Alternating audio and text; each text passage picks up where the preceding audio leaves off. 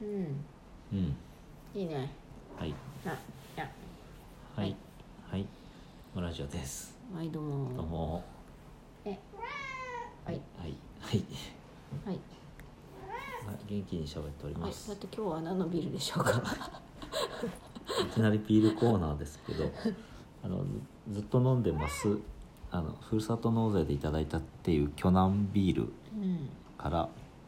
今日はサンセットイングリッシュビターっていうのですねサンセットはいあはい、あはいなんでしょう生姜がちょっと入ってたりするとあそうなのその解説の紙になっとって解き説の紙がついてきてまして、はいえたなんでしょうかね東京湾越しにな望む夕焼けを鋸南町の海岸で眺めながら乾杯するため夕焼け色のビールともうでちょっとこうオレンジというかうんうん夕焼け色なんだろうな色を見てみましょうか、いじゃあ開けますホップの上品な苦さと麦の甘みと香ばしさがあり鋸南町産の生姜を加えてしっかりとした味わいになっているお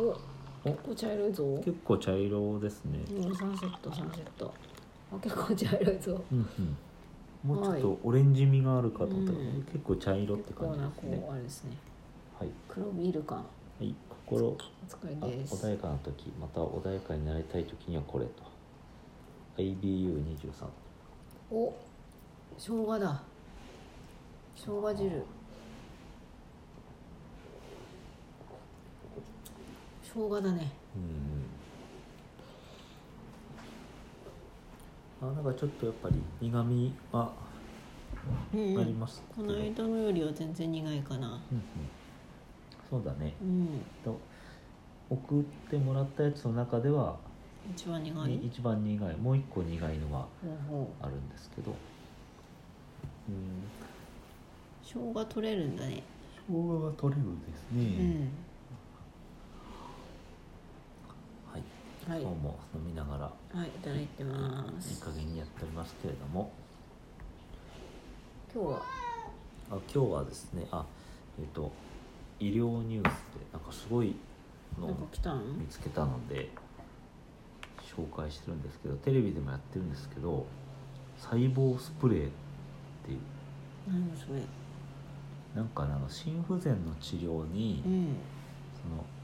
心臓の細胞みたいなのを培養したシート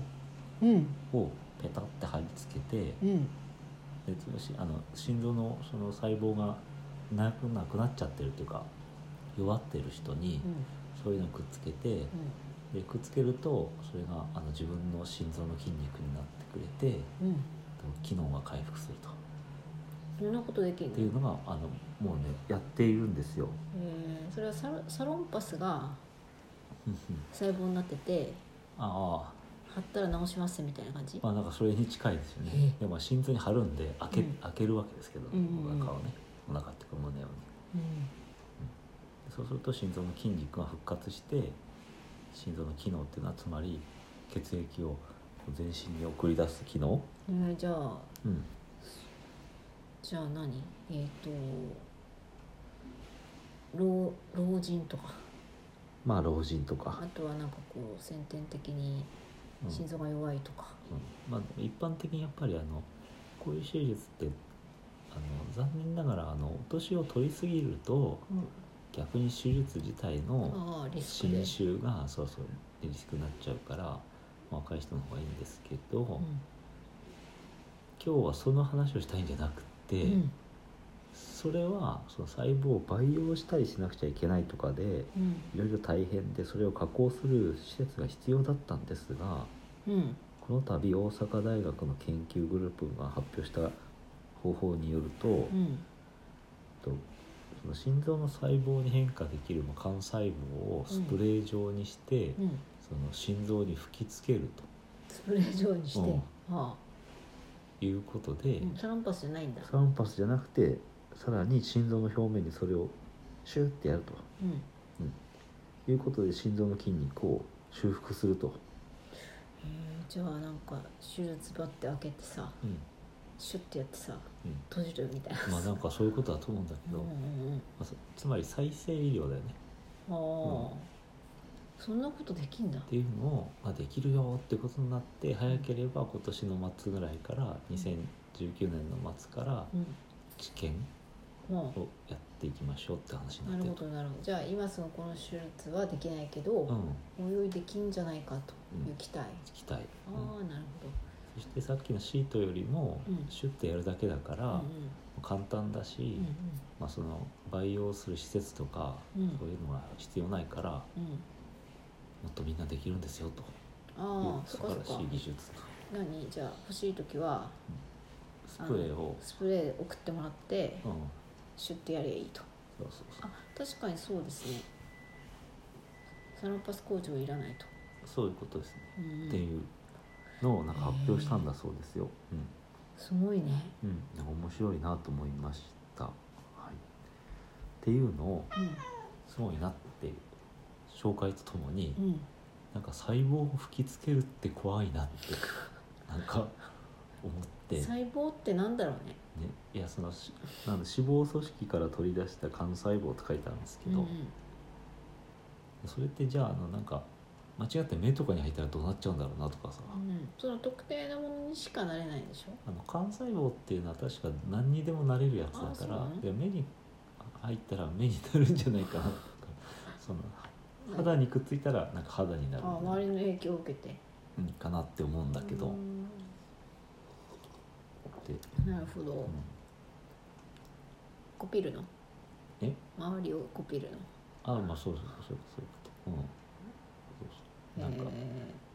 いやなんかすごい技術だなと思ってーうんなんか全然違う話なんですけど、うんうんうん昨日ぐらいニュースで見たんですけど、うんなんか電車かなんかに隣り合わせあ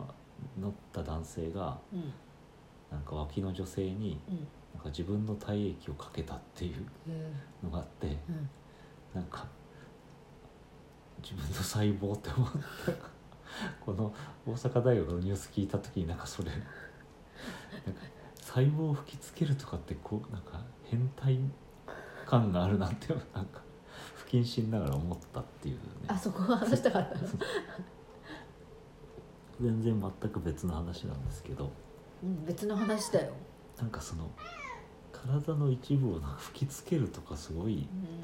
怖っと確かにね怖いと思うとともに変態のことを考えたという話なんです、で変態つながりで残りの時間で話していこうかなと思って変態から離れていく なんですかなんかプーさんプーさんクマのプーさんってうんなんか下半身裸じゃないですかなんか上は赤いジョッキかなんか着てるそうそううんでなんかあのしかも声がおじさんっていうことで なんでそういうことばっかり言うの なんか変態なんじゃないかっていう論調のある中でです ね誰も論してないから ねまず論にしてないからね中で全然これはあの最近のニュースじゃないんですけど、うんあのクマのプーさんが中国で検閲されたっていえうなんで話を聞いて、うんパンツ履いてないからこかれな2年も前の話なんですけど、うん確か、うん、かな2年か1年かうんあ2年前のニュースで結構なんか尾を引いてるんですけどなぜかって話なんですけど、うんそれは下半身裸だからではなくて、熊だからねうん、なんかその時のうんというか習近平と見た目が似てるってもいうんで、ううんまあ、アンチな人たちがこうなんか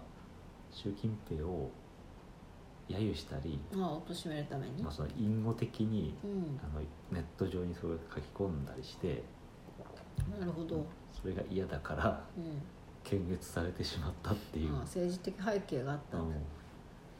ですごい大人げないなって思いながら、うんピーポくんは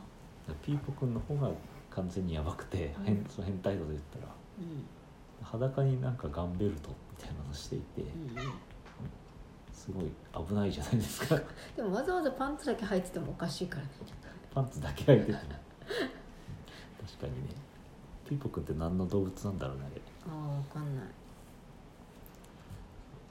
みたいなね、はいそういう変態みたいな話を思い出したよっていうことなんですけど、ピーちゃんはパンツ入ってませんそうネット上でなんかそのうん返事した最近面白いなと思ったのはあの絵文字、絵文字うんうん外国の人はその日本で通じる絵文字がよくわからない、ほうん、っていうのであの例えば天狗の絵文字とかがあるらしいですねうあそう携帯で絵文字使わないからうんけど天狗とか全然わかんないから、うんなんかあ天の狗って入れると変換で出てきたりするのおそらくそうだとう思う、んうんで酔っ払ったピノキオだと思ってるとかああそういう文化的なうんエスニックな背景があるものに関してはよくうんあ天狗本です当だうん天狗だ、どういう時使うんだろう天狗お前と送りたい時天に狗お前天狗になってんだよってあ言ったら天狗の絵うんであそんなの確か送にねる、で日本でしか使えないからねだからね、うん